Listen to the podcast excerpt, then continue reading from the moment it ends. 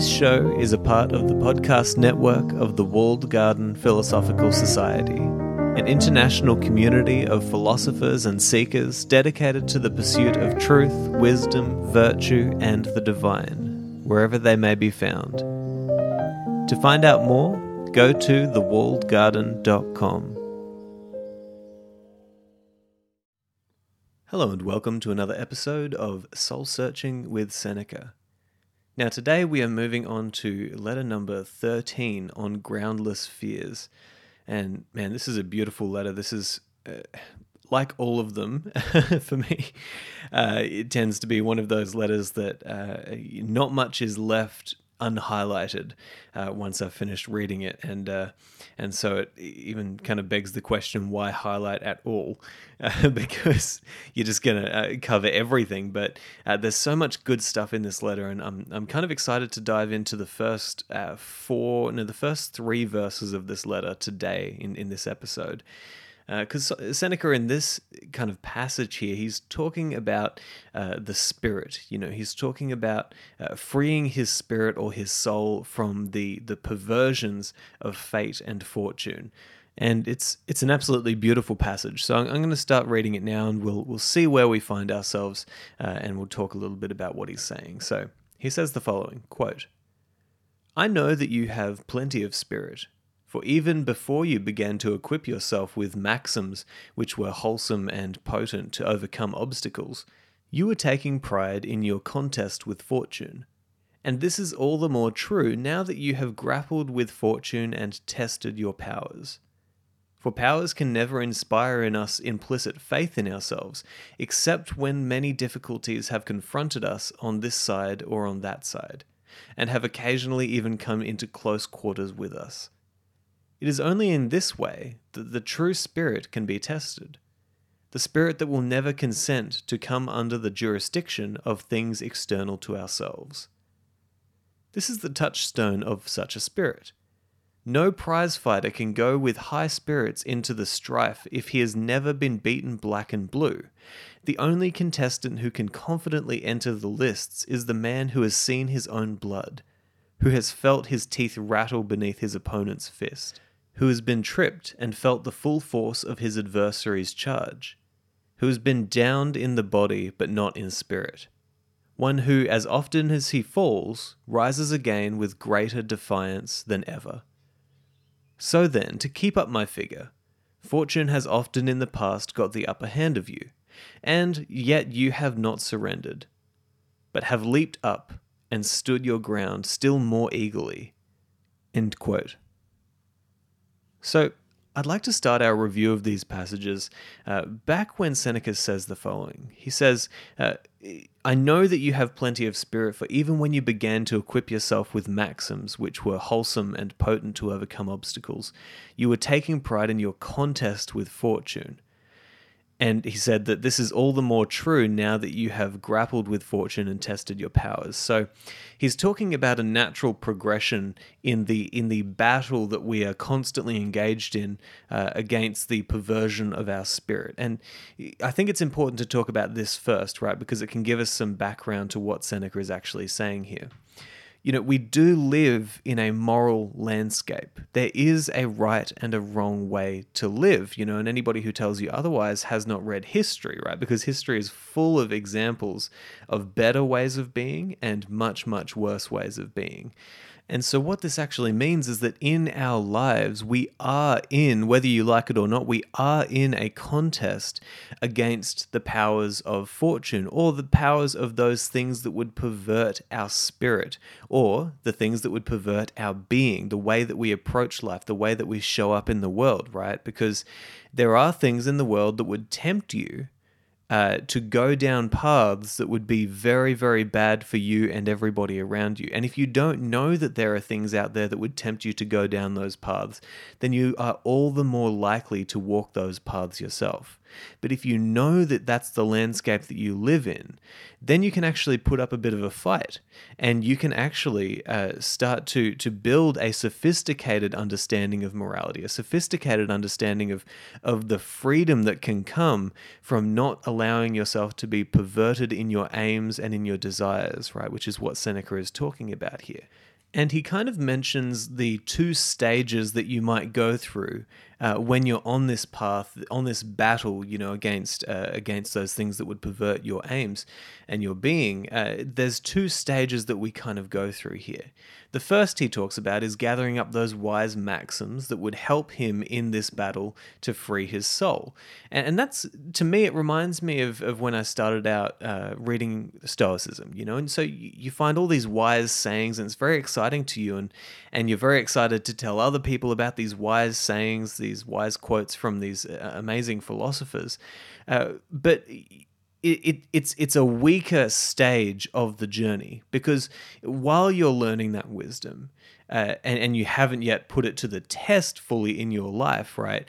Uh, you're not really embodying that wisdom as much as you are an avatar for the ideology that that wisdom belongs to, or the religion or the philosophy that that, that, that wisdom belongs to.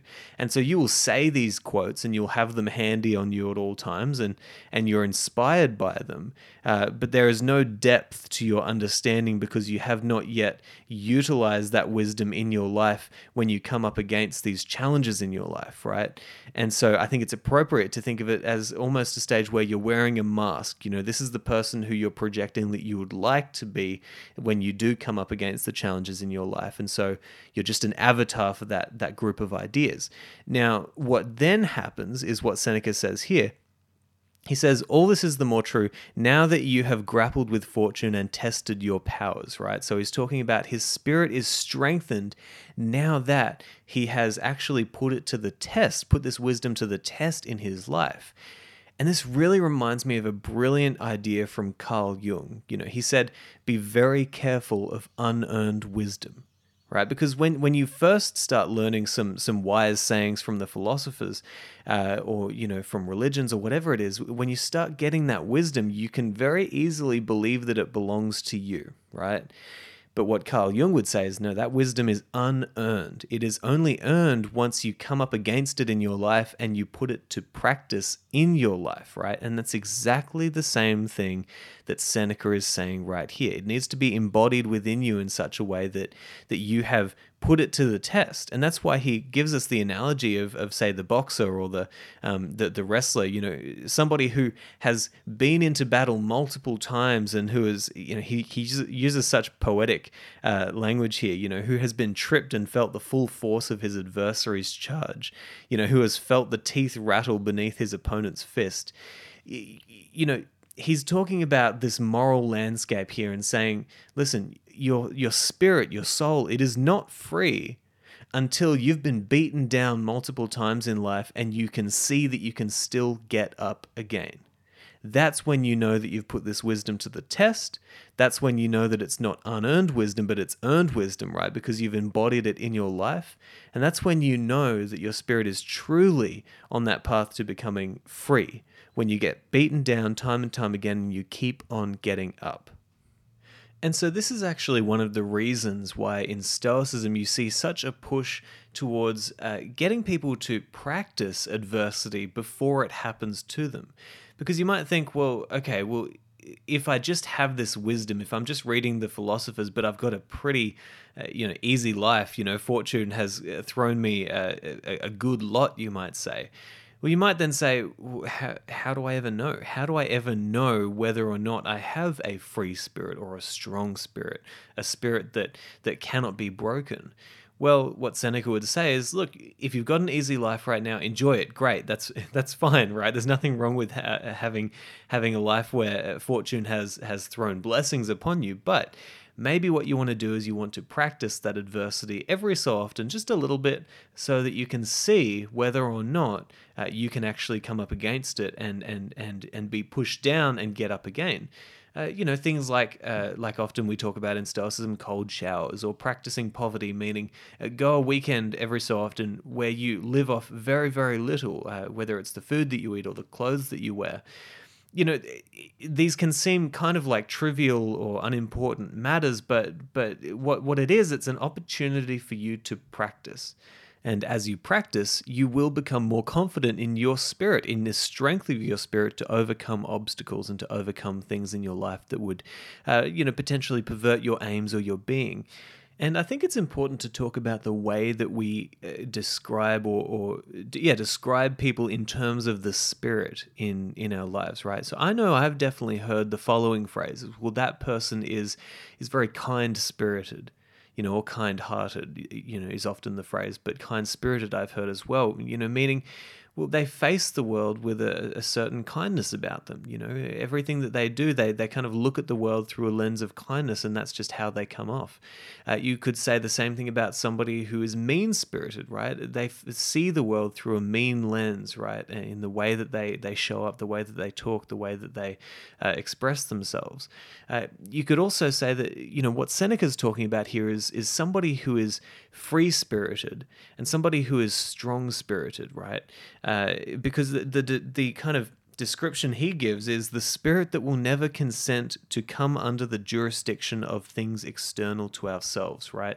And this is one of the major aims that Seneca is moving towards with his writings. He's trying to help us to free our spirits, right? To free our souls from the external influences that, as I've said, would pervert our being right and and and this is this this is such a tangible idea because you know when you see somebody like this on both sides of the angle, right? You know when you see somebody who will very easily be swayed by the opinion of the mob or be swayed by the most popular thing at the moment or the most popular uh, uh, way of speaking or the most popular uh, you know way of being you know they, they will easily fall into those traps but the strong spirited person, the, the free spirited person, is somebody who governs their life according to their own. Uh, their, their, their own commitment to their values, to their ideals, right? They will not be coerced into living in a different way uh, just because somebody says so. Uh, you know, you could think about the Gulag Archipelago, uh, Alexander Solzhenitsyn, or you could think about Viktor Frankl uh, writing uh, Man's Search for Meaning, talking about these people in these concentration camps or in the Gulag, right, who uh, they noticed that no matter what happened to them, they would not be swayed into acting out of accordance with uh, with with their true value system uh, that lies within themselves. Right now, that is a free spirit. That is a strong spirit. Somebody who can come up against it, like Seneca is talking about, can be beaten to a pulp, and yet can still remain committed to their own ideals. And that, to the Stoics, is true and absolute freedom. It's a freedom of the spirit, it's a freedom of the soul, meaning you will not be governed by external influences, but you will be governed according to your internal world and your internal values and ideals. And that's an idea worth thinking about very deeply for the rest of your life because once you catch that idea, uh, to the extent that you can catch that idea, uh, it will help you as you move through this moral landscape. It will help you to understand better when you are being weak spirited and when you're not being free spirited and when you're being the opposite, when you are actually committed to your values.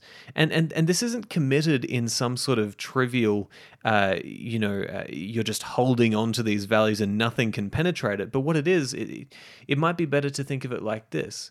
Uh, Jim Rohn said, "Make sure that whatever you do is the product of your own conclusion." You know that's that's a great piece of wisdom to guide your life. You know make sure that whatever you do is based on your own judgment not on the judgment of other people not on the influence of other people but but based on what you think and what you feel right? Now that's being strong spirited and free spirited and I think that one of the the best maxims that I've heard so far in my life that has helped me to really uh, move closer towards that that freedom uh, actually came from from Jordan Peterson. He talks about uh, don't do or say anything that makes you feel weak. And what that means, you know, below the surface is if somebody's trying to make you do something that you don't want to do, don't do it. If somebody's trying to get you to say something that you don't want to say, don't say it. You know, if somebody is treating you in a way that makes you feel weak, if somebody is treating you in a way that uh, belittles you and belittles your spirit and your soul, uh, don't give in. You know, don't accept it. Now, there's a flip side because it's not all about external influences as well. It's if you're about to say something that you think makes you feel weak, don't say that thing. You know, if, if, if you're being way too grasping of your own ideals and you're not able to actually hear somebody else's opinion or gather wisdom that would be good for you, that only makes you weak and you will feel weak as you do that. So don't do that as well. You know, seek wisdom that makes you stronger. Seek uh, the good things that would help you in your life, but but avoid doing or saying things that make you feel weak. And, and and I've definitely noticed that as I have listened to those feelings, you know, so much of the way that we uh, uh move through the world is based on feeling, and when you can gain a deeper relationship with your feelings and an understanding of those feelings, it can be very helpful in in cases like this. But you know, as I have developed a, a deeper understanding of when I feel weak and when I feel strong, I've kind of noticed that it seems as though listening to those feelings is a gateway to understanding when you are being strong spirited or when you are being weak spirited. And and and you know, weak and strong it can be kind of a harsh way of seeing it. It's more like uh, you'll notice when you're doing things that are good for you and for the people around you. And you'll notice when you're doing things that are only enslaving you, which would not be good for you and the people around you. And so it's certainly a good idea to develop a greater understanding of the feelings that you have because they can be a really good guide for when you are being strong spirited or weak spirited. And so, anyway, these are just a few ideas that I think will be hopefully helpful to you uh, in terms of the way that you see yourself, the way you see you know yourself showing up in the world, and uh, you know the way that you go about uh, your philosophy, right? Your your pursuit of wisdom, because the pursuit of wisdom really is to free ourselves from the chains of those outer influences and to make us a free spirited and a strong spirited person who who, as you know, Jim Rohn would have said, governs their lives based on their own conclusions, right? And uh, and so I think this is a really interesting idea. I certainly find it really helpful to view my life through this lens as this being a, a goal, or almost the goal, right? And uh, and I hope that you think about this for a while and, and, and see how it applies into your life. So I guess I'll talk to you in the next episode.